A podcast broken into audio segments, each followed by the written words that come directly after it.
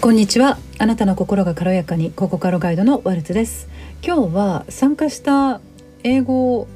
グループのミーティングの中からえ一つ質問を取り上げてそれについてお話しします、えー、そうですね。ランダムなトピックまあトピックがなくてこうランダムな質問が並んでたんですけれどもその中の一つに、えー、あなたがあなたの両親から受け継いだ一番良いまたは一番悪い性質性格は何ですかっていう質問があったんですねで、まあ、私がどう答えたかということと、まあ、どのように私はここれこれに関して考えているかっていうお話になります。であのこれは、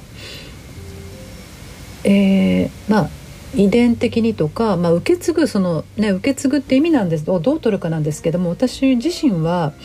両親からは何も受け継がないと思っています。まあ、もちろん外見の要望ですね。外見に関してはあの身体的な特徴はもちろん受け継ぐ受け継ぐというかもう遺伝子的に受け継ぎますけども、性格中身内面に関しては何も両親から受け継がないと思っています。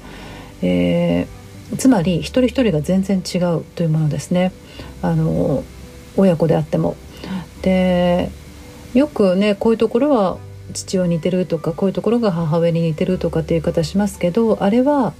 受け継いだという取り方の違いでまあ先天的に受け継ぐものは何もないと私は思っていると先ほど申し上げたんですけどもでも一緒の家庭で同じ家庭で、えー、もう生まれた時からずっと住むことで、うん、後天的に学んだことでまたはそのようにしつけられたことまたはそれが親の価値観であることそれを子どもはうん無意識化で、えー、まあ、学習しそのようになっていく。なので同じ性質、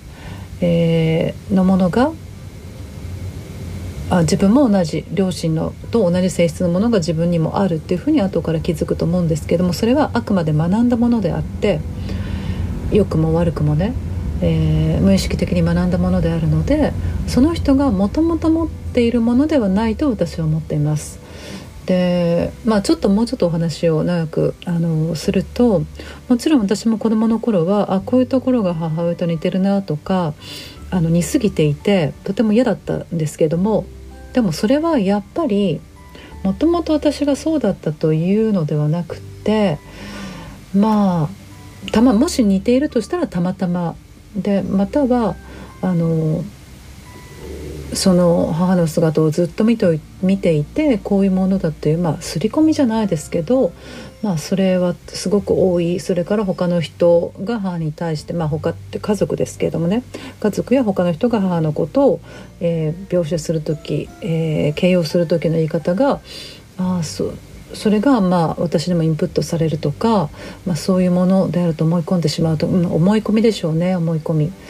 えーと、なのであの、まあ、繰り返しになってしまいますけれども生まれる時は個人個人全く違う性質を持っていてもしに親と似ているようであればそれはたまたまですね。で私たちはあの一緒に住む中で、えー、好むと好まずるとにかかわらず無意識化でいろいろな影響を受けているので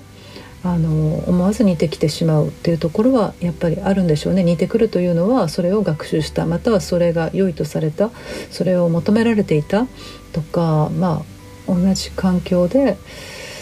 うん。そうですね。やっぱり大きいと思いますよね。あの本当に何もゼロの段階全く白紙の状態で生まれてきて、えー、どういう人と一緒に住むかどういう人の価値観のもとに、えー、生きていくかあの生活をするかって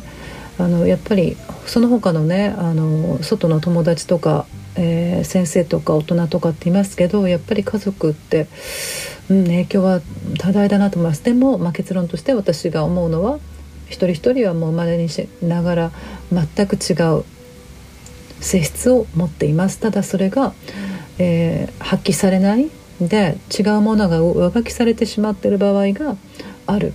と思っています。でいくつかその上書きが自分が苦しいようであればうん苦しかったり、まあ、それ苦しいとかなんていう感情自体ももしかしたら伴わないかもしれませんけれどもでも本来の自分ではないという気づく時があるかもしれないので上書きは消し去ることができますのでその本来の自分が持っているもともとのもの、うん、を出して生きられたら本当にあの快適で気持ちよくてあだなと思っています。まああの一つの質問からちょっとお話はこうなりましたけれどもはい、えー、うん、そうですねあのいつかワルツカフェで Q&A っていうのもあのお知らせに載せましたけれども、まあ、具体的にはこんなようなことをそうですね、まあ、質問を選んでそれでこうお話をしていくっていうような感じですねお互いに。はい、えー、今日も皆様の心が軽やかでありますようにお聞きくださりありがとうございました。